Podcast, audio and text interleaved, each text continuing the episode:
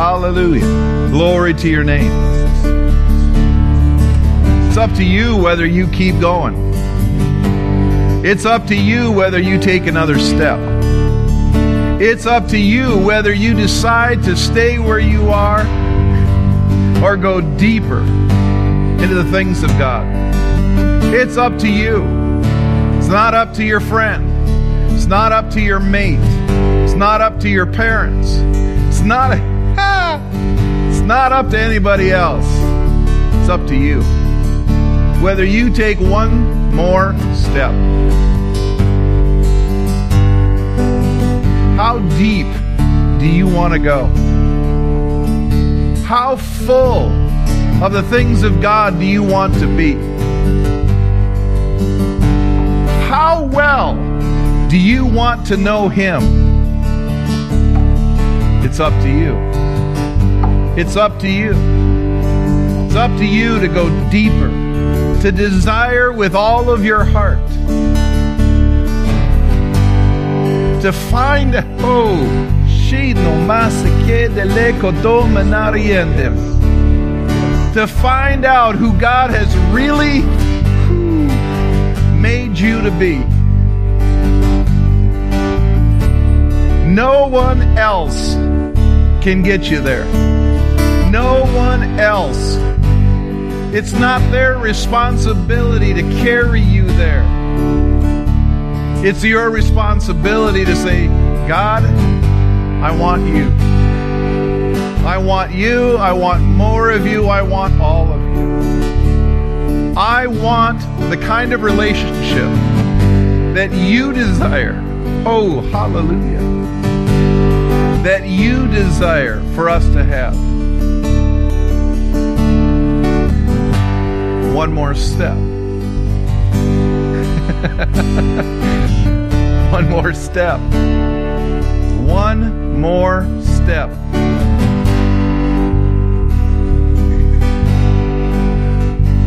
One more step.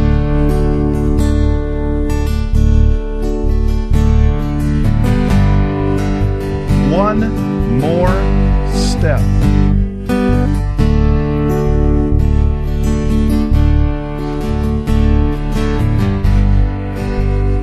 One more step.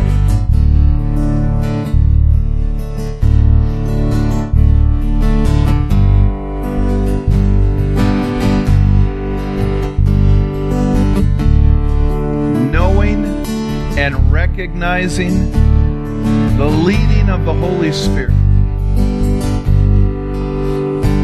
Knowing and recognizing the Spirit of God moving within you, moving around you, and moving through you. Knowing who He's called you to be and taking one more step.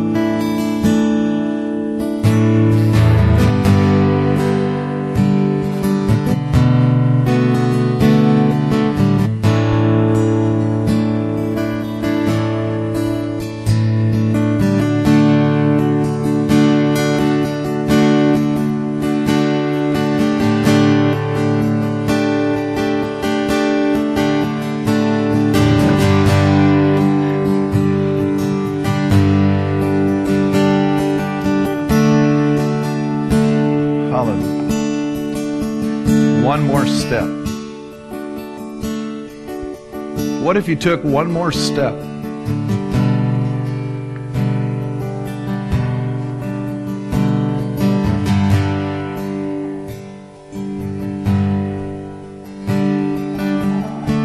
Great are you, God. Great are you, God. Great are you, God. Great are you, God. Great are you, Lord. Hallelujah.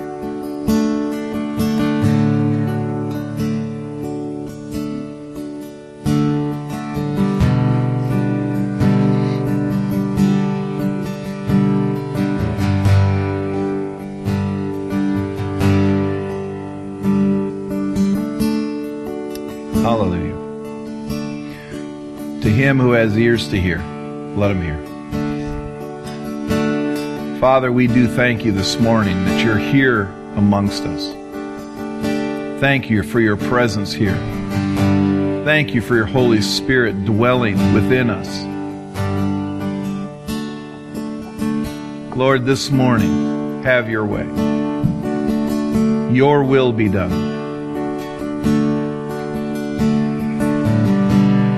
As for me, Lord, I take one more step.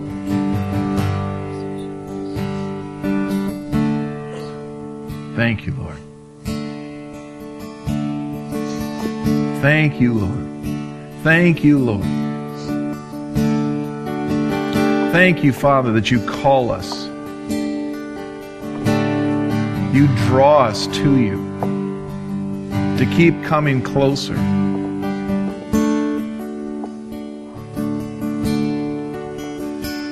Father, I repent for when I don't.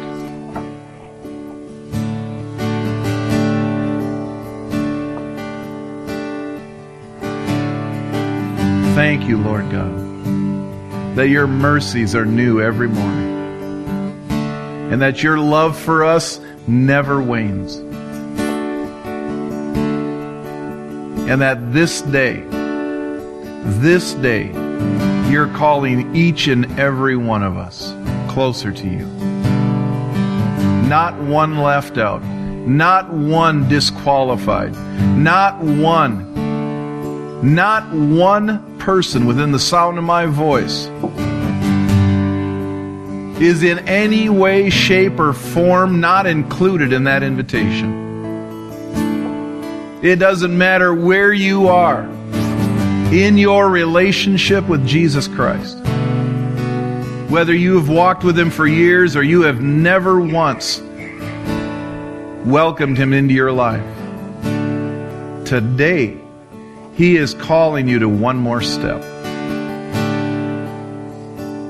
You've come up against it a number of times. You, you could tell He was drawing you closer a number of times. And sometimes you have backed away, and maybe every time you've backed away. Today is a new day. Today, today is the day of salvation. Yes, yes, that's right. Yeah. Today, He calls you. And as the Word says, as He calls you today, don't shrink back one more time. Today, take that step.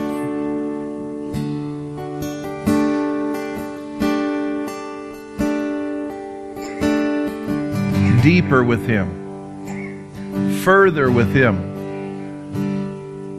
closer to Him. One more step.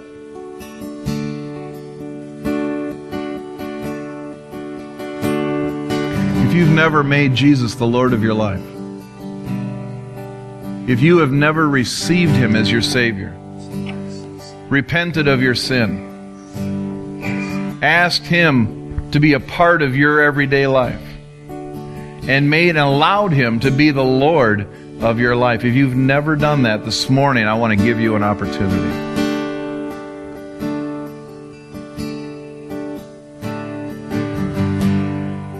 right where you're sitting right now, right where you're standing right now. This morning, you can make that choice. You can say, okay, Lord, I'm not backing away this day. I may have backed away before, I may have rejected you before, but Lord, I hear that invitation today.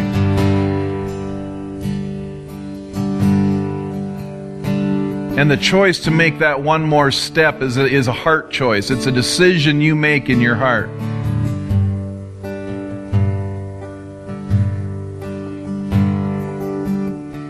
It's a conversation with Him, repenting of your sin. What does repentance mean? Repentance means that you are, are sorrowful, sorrowful for your sin and you turn around and you won't do it anymore. You change the way you think. I'm not living that way anymore. I want to live for Jesus Christ.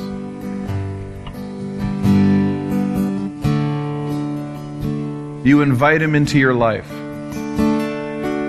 You declare him as the Lord of your life. What does that mean? He gets to be the boss. He gets to be in charge from here on out. Jesus Christ, you are Lord of my life. If you've never said that with your mouth, you, today's the day. Say, Jesus, from here on out, you get to be Lord of my life. Come into my life. Fill me. Live in me. Live through me.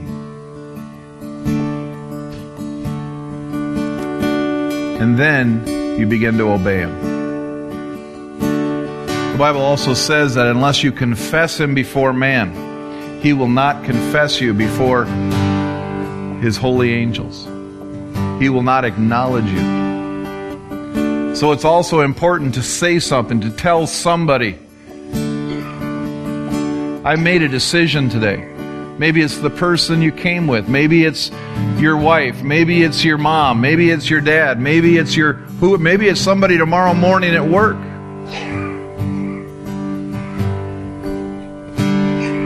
And you say, I made a decision yesterday to make Jesus Christ the Lord of my life.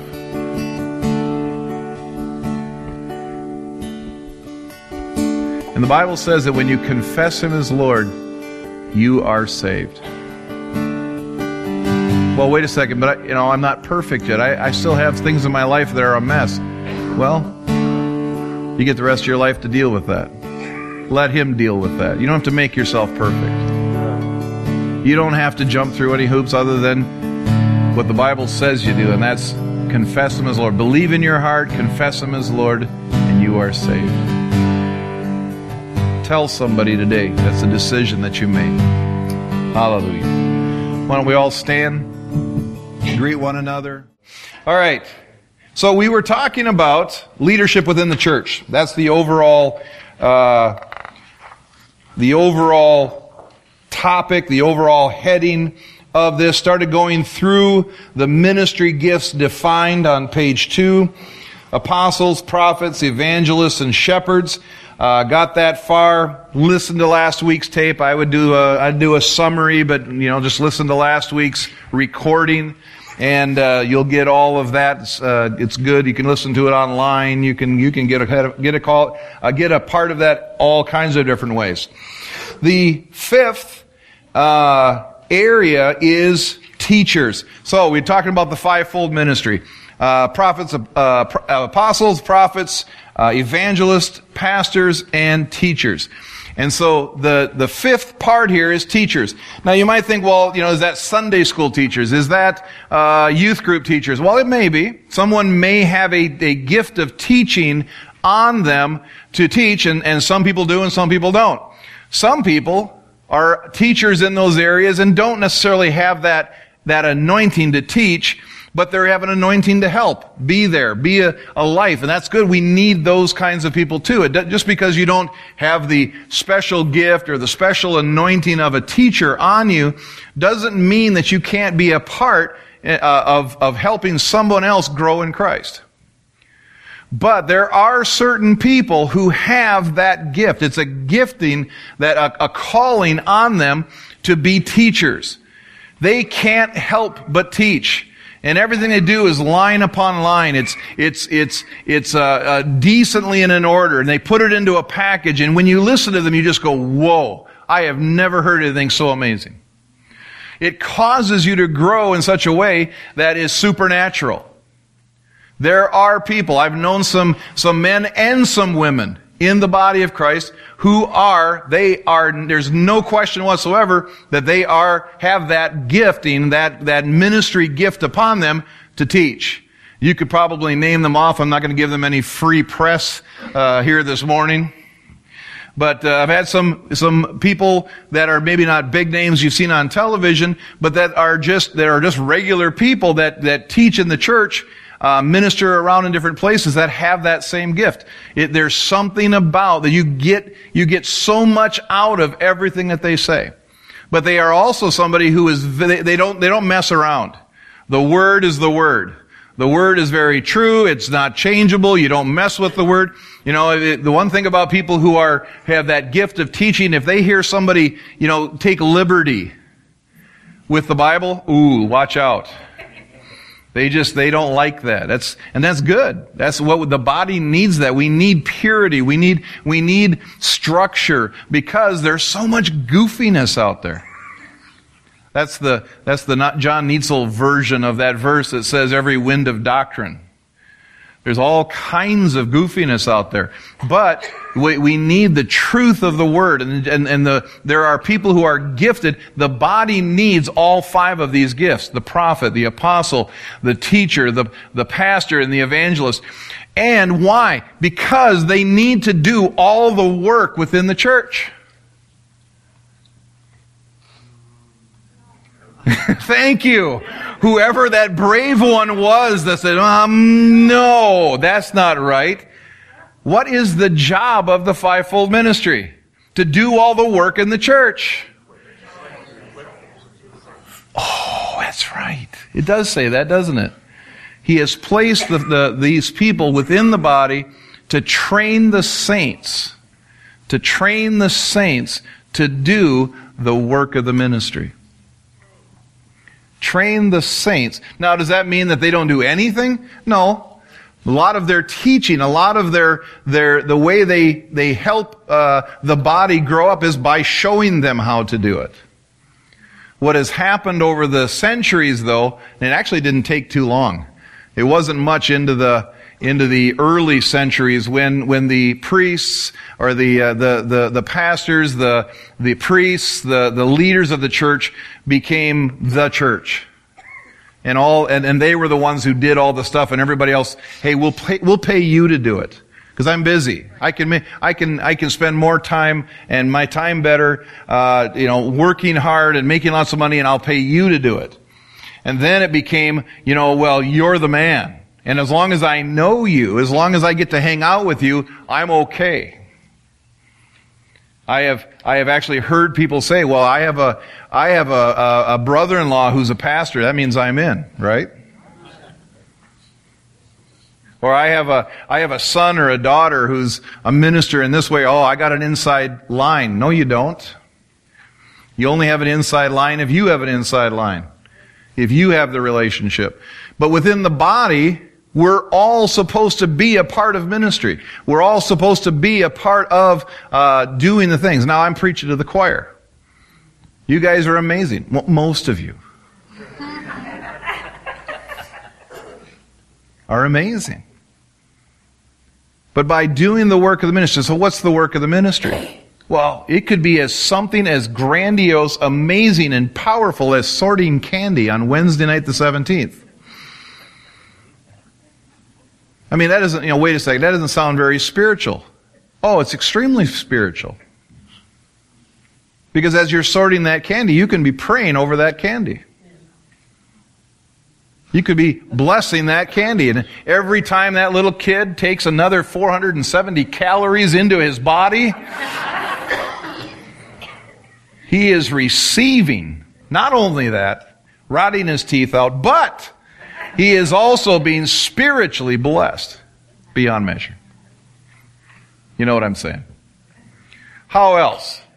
How, what's another super, supernaturally powerful uh, ministry opportunity that you could be a part of? You could deliver the gifts on that Saturday. See how I just use the, you know, the sermon to reinforce the announcement. It just works really well that way being a part of the ministry. Cookie ministry is an extremely important ministry within this church. Cookie and coffee. Glory to God. Now you might think, well, that's funny, but it's true. Do you know that when uh, when we first came here, uh, this the people that were here, the, the this body, you know, church would get done at eleven or three, and those who were there remember. yes, I'm not kidding. But you get done at 11 and, and it was like you just had to be, make sure you weren't in the way. Because this place would clear out as quick as you could imagine. I think it was Carrie who said one time, I think we need to get a, I think we need a cookie and coffee ministry. And you start put a, you put a tray of cookies out and some coffee and instant fellowship broke out. Whoa. I didn't know you guys go to this church. Nice to meet you. No.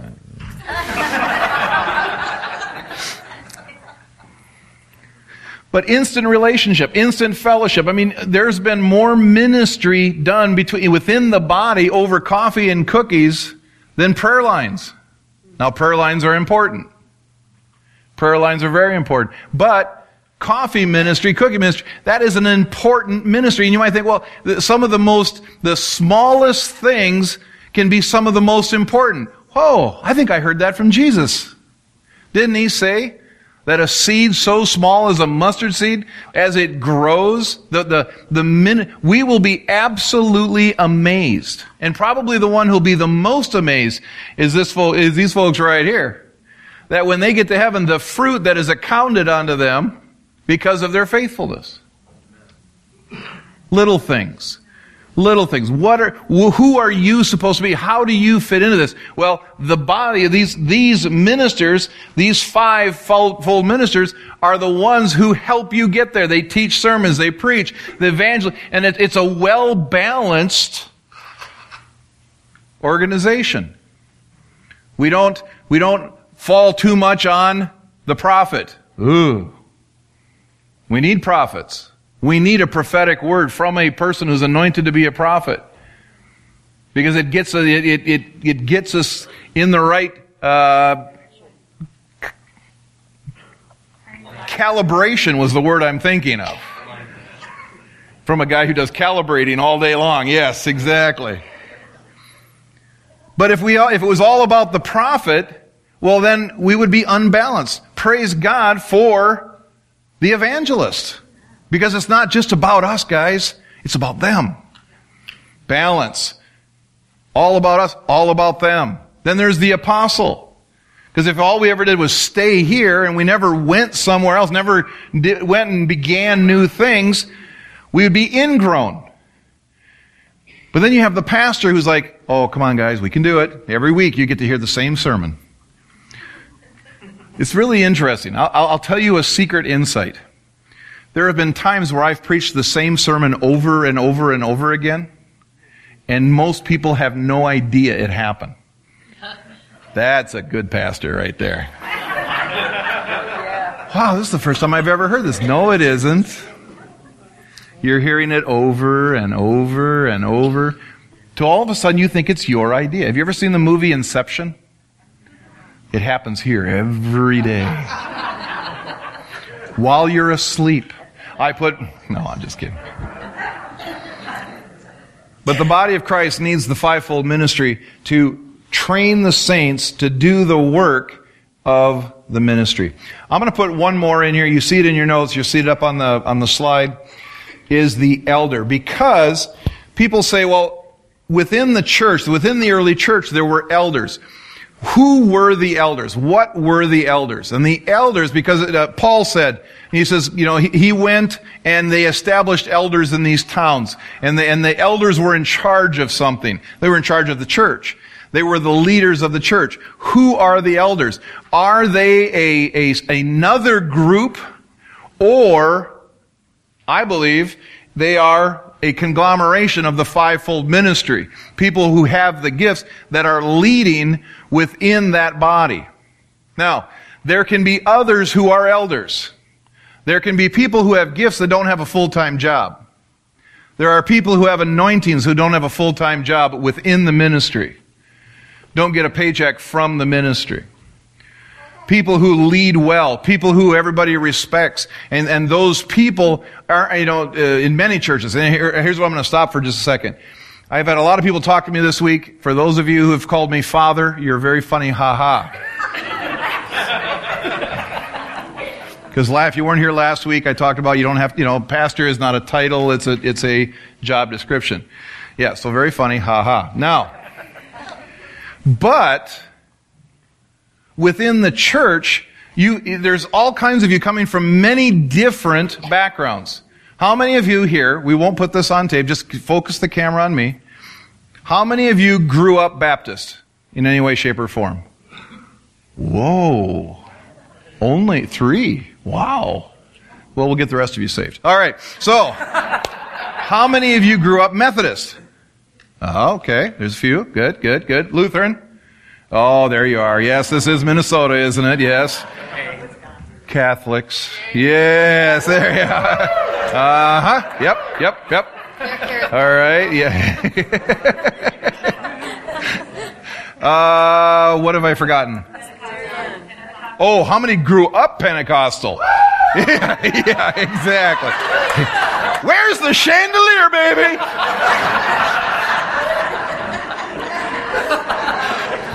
You notice when I started with Baptists, it was. Yeah. then there's the Pentecostals. Oh, yeah. We need bigger aisles. We can roll down those babies.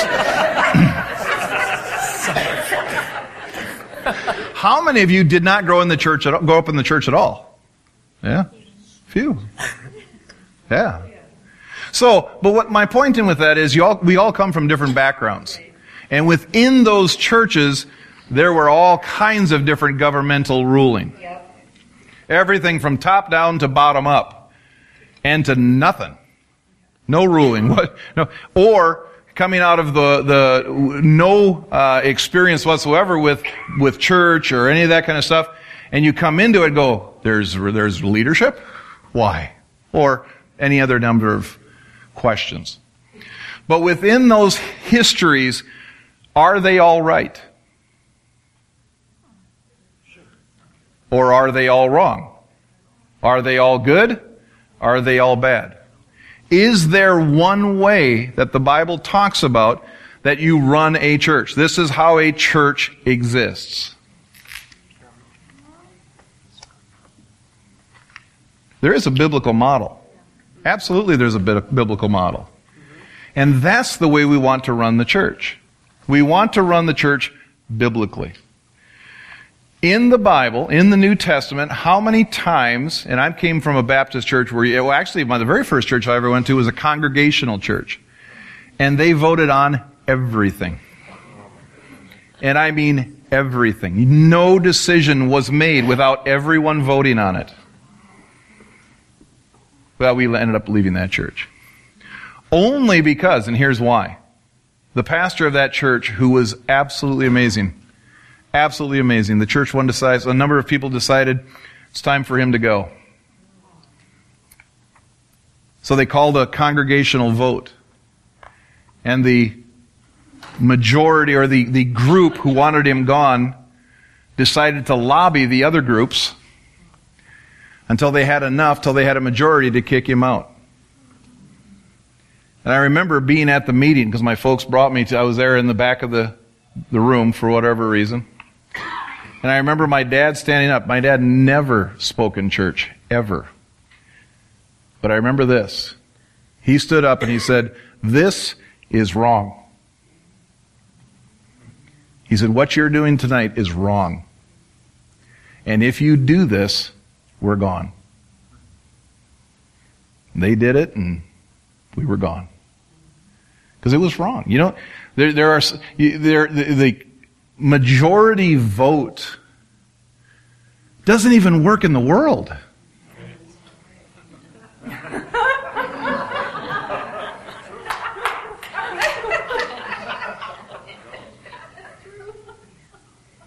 Why would we think it works in the church?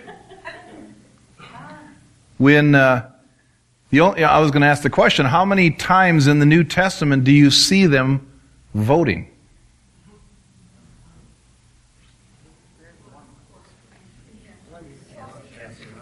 Remember Judas?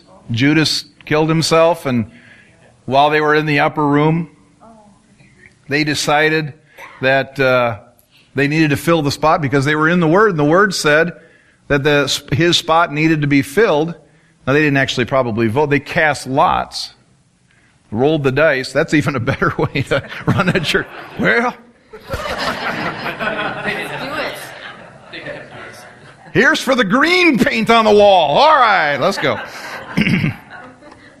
we don't do that anymore because within this body there'd be too much side betting going on, and we'd be having a. And they they they got Matthias. How many times is Matthias mentioned after that vote or after that election? Never. You don't hear about him. Who do you hear about? Paul. Who was the replacement?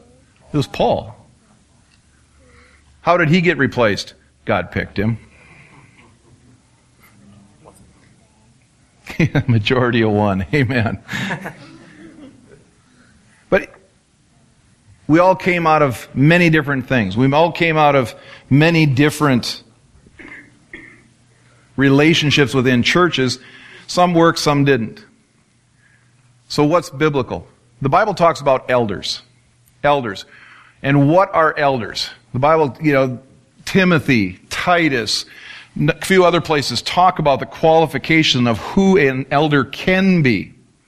But it doesn't say a lot about what they do. It says that they lead, they teach, they, they do a lot of things, but that's also what the ministers within the churches do. Pastors, prophets, apostles. Other people can be elders. Every church, you, you, like I say, you, you, you name any church you came out of this, there have been churches. Well, let me go through a few here. I'll give you some examples of how it's been used in the past. Go with uh, 1 Peter chapter 5. 1 Peter chapter 5, beginning with verse 1. Here's Peter's exhortation. It says, So I exhort the elders among you as a fellow elder. So Peter was an elder. He considered himself an elder and a witness of the sufferings of Christ, as well as a partaker in the glory that is going to be revealed. Shepherd the flock. So the elders are to shepherd the flock.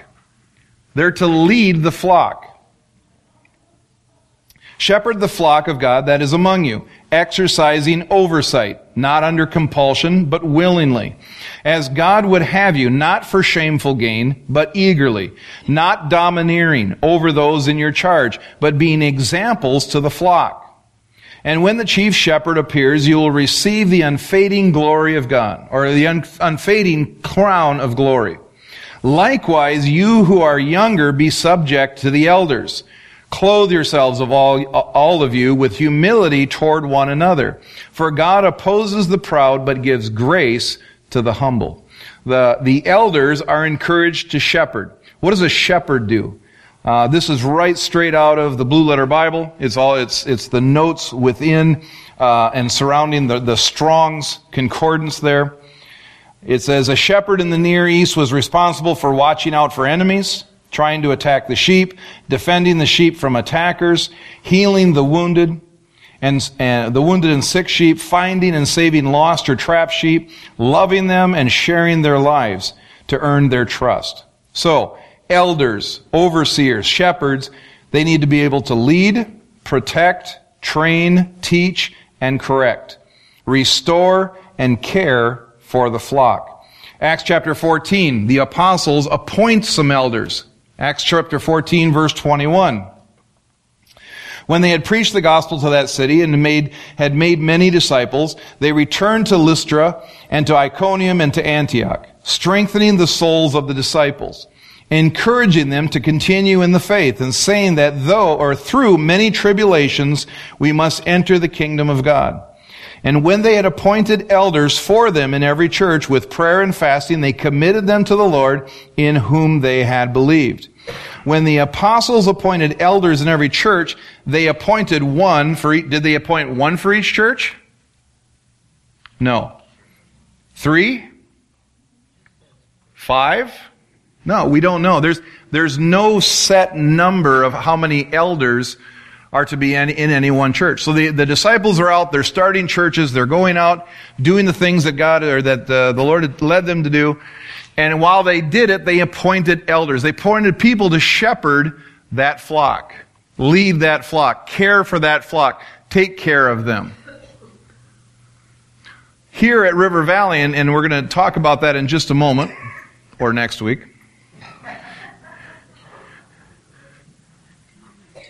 The way we're set up is is a is a elder led an elder uh, controlled. That's I don't want to use the word control, huh?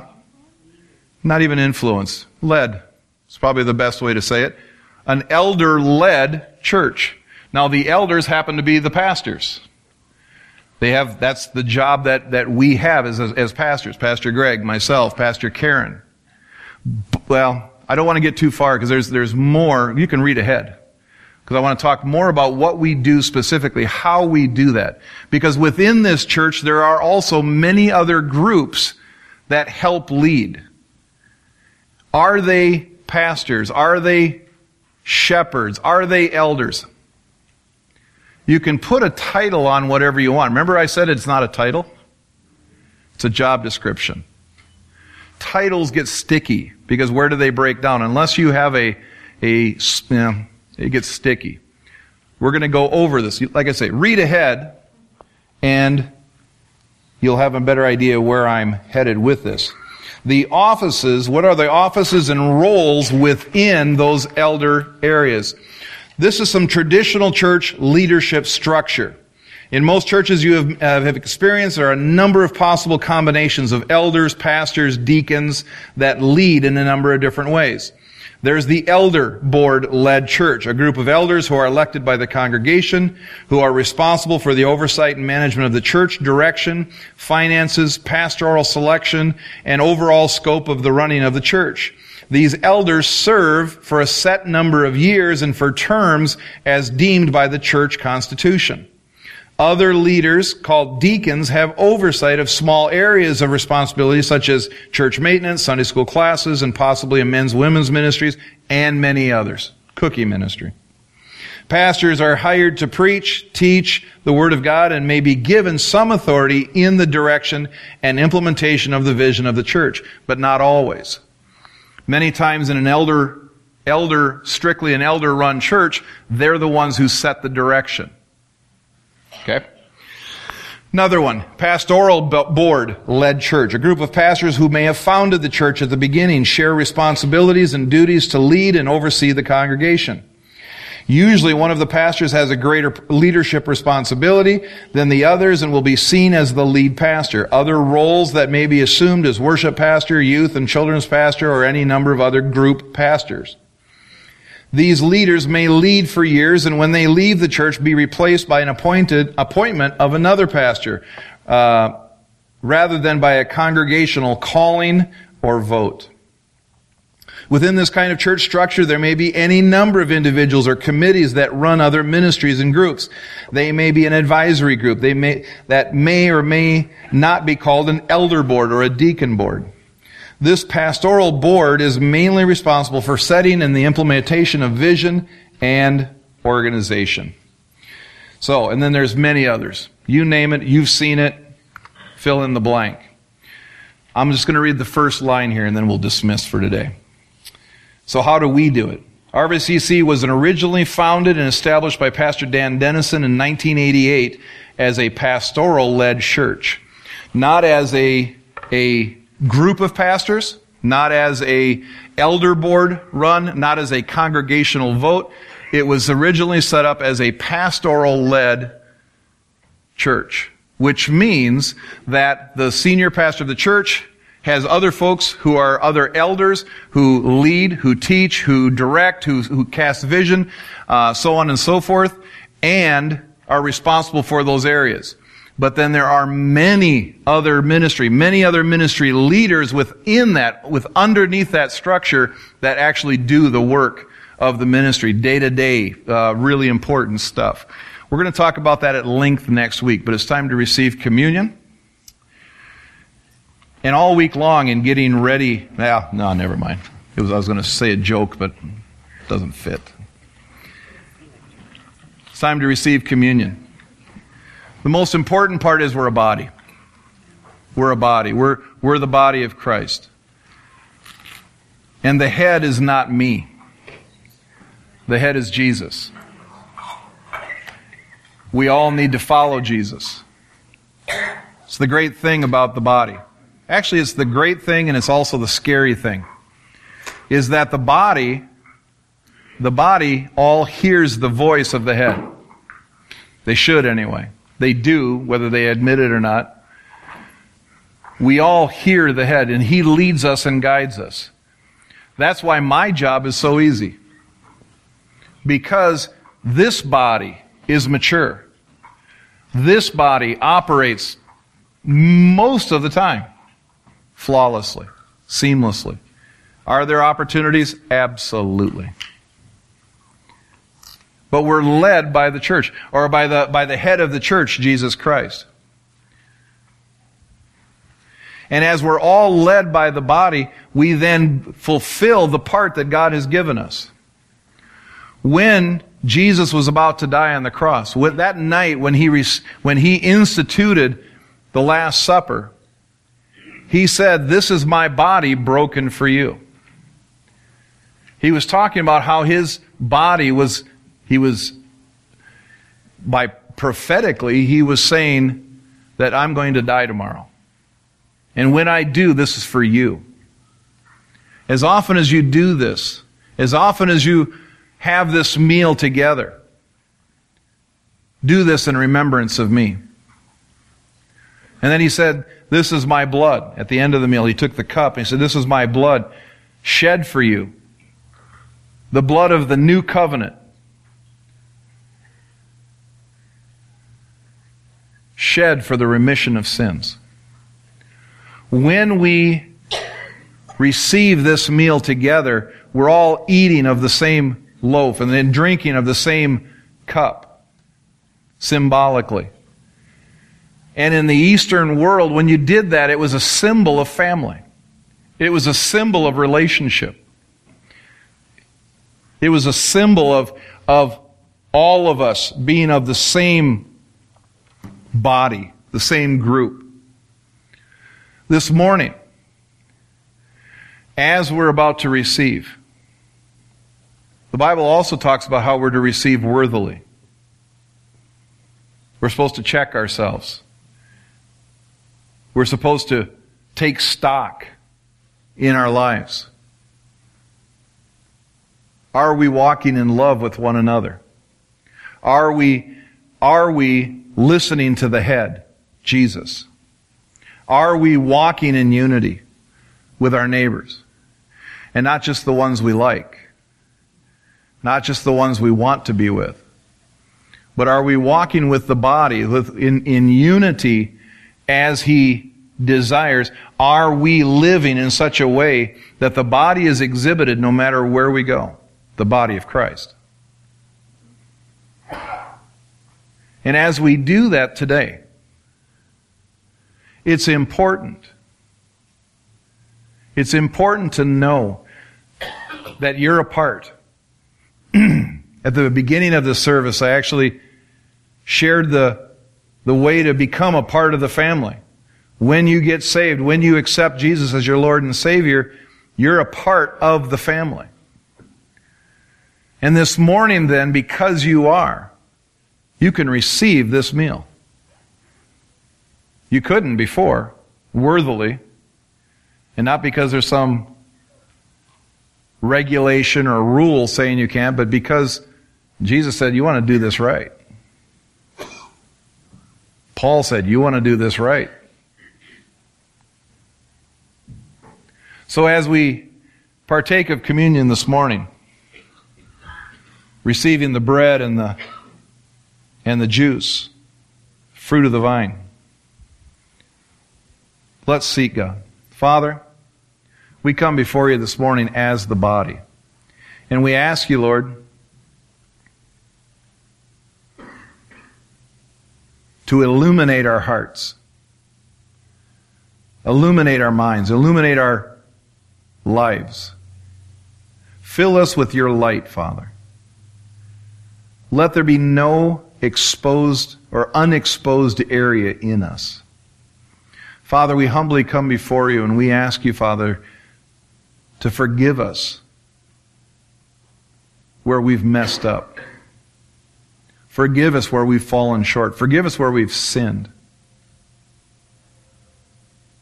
Father, we repent this morning of areas that have not glorified you in every way. And Father, we humbly come before you this morning and we say, Lord, even today, live more, live bigger, live more powerfully through us. And Father, we thank you for what Jesus Christ did on the cross.